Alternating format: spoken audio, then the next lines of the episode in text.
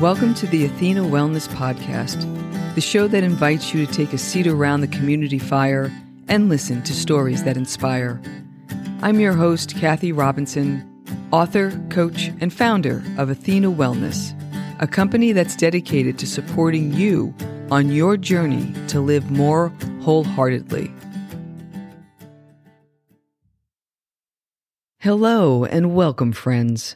Thanks so much for joining me today as we continue to explore simple living. So far in this series, we've had an overview of the concepts of minimalism and then a view into how simple living can positively impact your professional life. Today, we'll spend some time talking about applying simple living principles to our personal life. As we've learned so far, simplifying your life is not about deprivation or austerity. It's about reducing physical possessions and mental clutter in order to create a more intentional and meaningful life. There are big benefits in doing this. By making conscious choices, we can experience reduced levels of stress and anxiety, increased clarity and focus, improved relationships, improved finances, and an overall sense of ease. And who doesn't want to feel that way in their life? A few years back, I saw a news story about wildfires burning on the west coast of the United States, and I asked myself this question If you needed to quickly evacuate your home, what would you take? Of course, there's the basics loved ones and pets go first followed by phone, wallet, keys, eyeglasses, computer, passport, important papers, and photos. And if I had the time, I'd also take my writing journals, which span more than three decades. What I found interesting in doing this quick mental exercise is that everything on this list would easily fit into my car. It made me realize that what I own and what I value are two different things. This led me to a pile of boxes in my basement that remained from a house move I made years prior. The box contents were a mix of household items from the old house and items I bought when I moved into the new house. The boxes were a source of irritation for me, but I never made clearing them a priority until I saw those wildfires. And that weekend, I blocked off a Saturday morning and got to work. Here's what I learned that morning clutter, even if it's neat, organized, and hidden in a basement like mine, impacts physical, mental, and emotional well being. The emotional attachment to our stuff is far reaching and can take many different forms. Holding on to reminders of the past and how life used to be, keeping something, quote, just in case, hoping to return to a hobby or a project, keeping gifts or heirlooms out of obligation, and giving into our click and buy impulses. I also learned that it takes discipline to pause and mindfully let go of the past, to trust in life's flow, to give up hobbies that no longer fulfill, to communicate boundaries and bring less things into the home. These are all ongoing practices. The feelings that come with letting go are real sentimentality, memories, fear, guilt, perfectionism, and the realization that a material item is not going to help us be the ideal version of ourselves. I also found that there is stress associated with the clearing process beyond the task at hand. The realization of the size of the project, the embarrassment of putting off the task, the incongruence of current life and the past and the psychic weight can all lead to overwhelm. It all comes down to this the stuff we own is not passive. It takes time and money to acquire it, and effort and energy to organize, repair, and maintain it. Here's the irony the boxes that caused so much angst for so long were cleared in a matter of hours.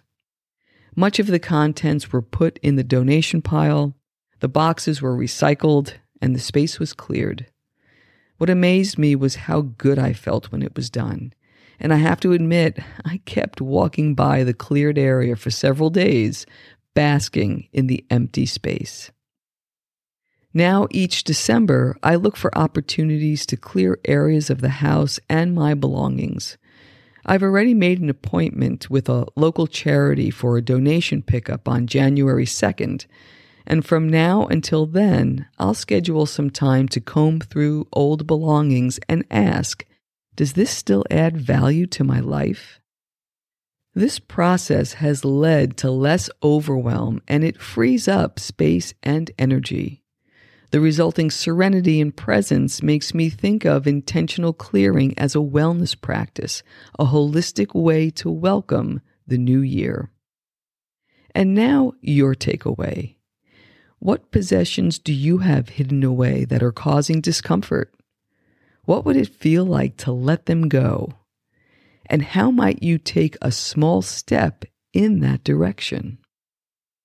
Creating a simpler personal life is more than just decluttering or downsizing. A great starting point is identifying what's most important to you and making conscious choices about how you spend your time and energy. This process will help you identify your values and priorities. It's from this starting place that you can make decluttering decisions that align with your view of a meaningful and fulfilling life. Even so, it's helpful to prepare yourself for a variety of feelings that may surface as you navigate the clearing process, including overwhelmed by the sheer volume of stuff you've collected, fatigue by the sorting, clearing, and decision making process fear of letting go of something you'll regret, emotional attachment to certain items, and recognition of habitual consumerism tendencies. While it may take some time to work through these emotions, it can help to visualize the outcome of your clearing process. That is, the sense of ease, clarity, and freedom you'll experience throughout your days. It can also help to find ways to curb impulse purchases by focusing on quality versus quantity. Once your physical space has been cleared a bit, take a look at your digital spaces. Backing up your computer and phone, deleting old files and apps, and unsubscribing from unwanted emails can feel just as good as donating belongings that you no longer need. The last thing to take a look at to simplify your personal life are your daily routines. How you choose to move throughout your days can have a big impact on your well being. A routine is just a sequence of actions that can add to our stress levels if we're not attentive to them. There are numerous ways to simplify your routines, including how you start and end your days, which tasks you'll choose to do or delegate, how much you pack into your schedule, and how you recharge your energy. The biggest benefit of being mindful with your schedule is you can redirect that time to connect with your loved ones and yourself. A life with fewer distractions is fertile ground for deep listening, engaged conversations, and meaningful activities. As we wrap up, here are two things to keep in mind as you consider ways to simplify your personal life. The first is to start small. Find one small corner of your life to focus on and then enjoy that quick win. A kitchen cabinet or a junk drawer are great places to gain momentum because the emotional attachment will be far less than starting the process with something more sentimental. The second is to be mindful of the inflow of what you're bringing into your life. This can include physical purchases, online habits, and time commitments, all ways you spend your time, attention, money, and energy. As the inflow decreases, there will be less to clear over time. Living intentionally is an opportunity to curate your lifestyle by carefully selecting your experiences, possessions, routines, and relationships. This is a process that takes time, effort, and commitment, but the payoff of living a simpler life is profound. Less stress and more happiness. Thank you so much for joining me today. I know there are many ways you can spend your time. Thank you for choosing to spend it with me. Until our paths cross again, be kind to yourself and show your warrior spirit some love. If you know anyone who could benefit from today's episode, please pass it on. And many thanks for supporting the show by subscribing and leaving a review. It means a lot and it helps others find their way to our circle. If you'd like to access the show notes, have a question you'd like addressed on a future episode, or would like a transcript of this episode, visit www.athenawellness.com slash podcast. Until next time, be well.